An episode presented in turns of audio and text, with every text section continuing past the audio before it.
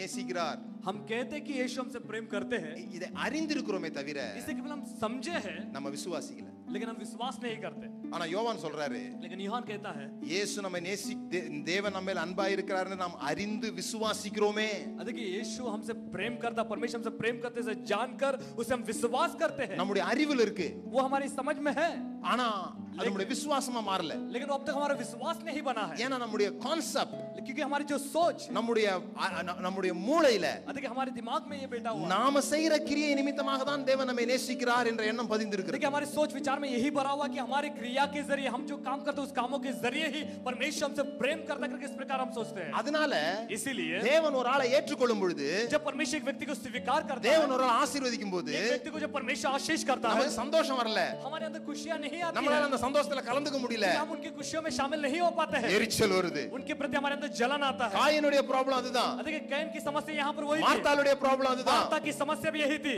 இன்னும் சொல்றேன் இளைய மு- மூத்த குமாரனுடைய ப்ராப்ளம் அதுதான் देखिए मैं आपको बताऊं चाहता हूं वहां पर जो जो उसका जो बड़ा लड़का था उसकी समस्या भी वह- वही थी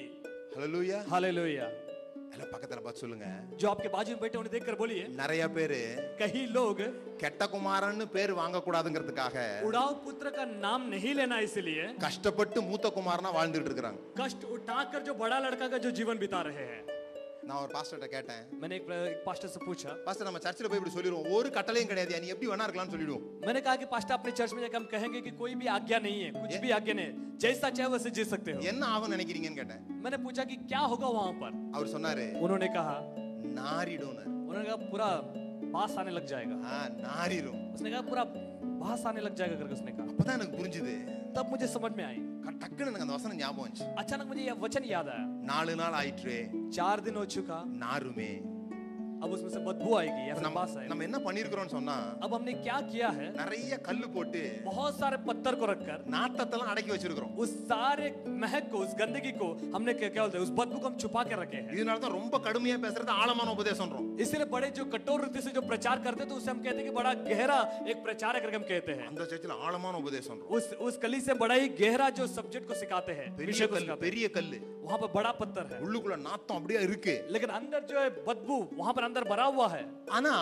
लेकिन இயேசு कல்லை நீக்க சொல்றாரு यीशु मसीह कहता है कि उस पत्थर को हटाओ ஏன் தெரியுமா पता है क्यों நாத்தம் வர போறது இல்ல क्योंकि वहां से अंदर से बदबू नहीं आएगी ஆளே உயிர்த்தெழுந்து வர போறான் क्योंकि अंदर से जो आदमी जिंदा होकर आने वाला है உயிர்த்தெழுந்தின் ஆவி நமக்குள்ள இருக்குமானால் अगर पुनरुत्थान की वो जो आत्मा हमारे अंदर होगा நமக்கு வெளியே கல்லு தேவையில்ல हमें बाहर पत्थर की जरूरत नहीं है நமக்குள்ளே உயிர்த்த உயிர் இயேசு கிறிஸ்துவை மரித்தோரிலிருந்து உயிர்த்தெழுத்த பண்ணின பரிசுத்த ஆவியானவர் நமக்குள்ளே வாசம் பண்ணுகிறார் अधिक यीशु मसीह को जो मरे हुए में से जी उठा वो पवित्र आत्मा हमारे अंदर वास करता है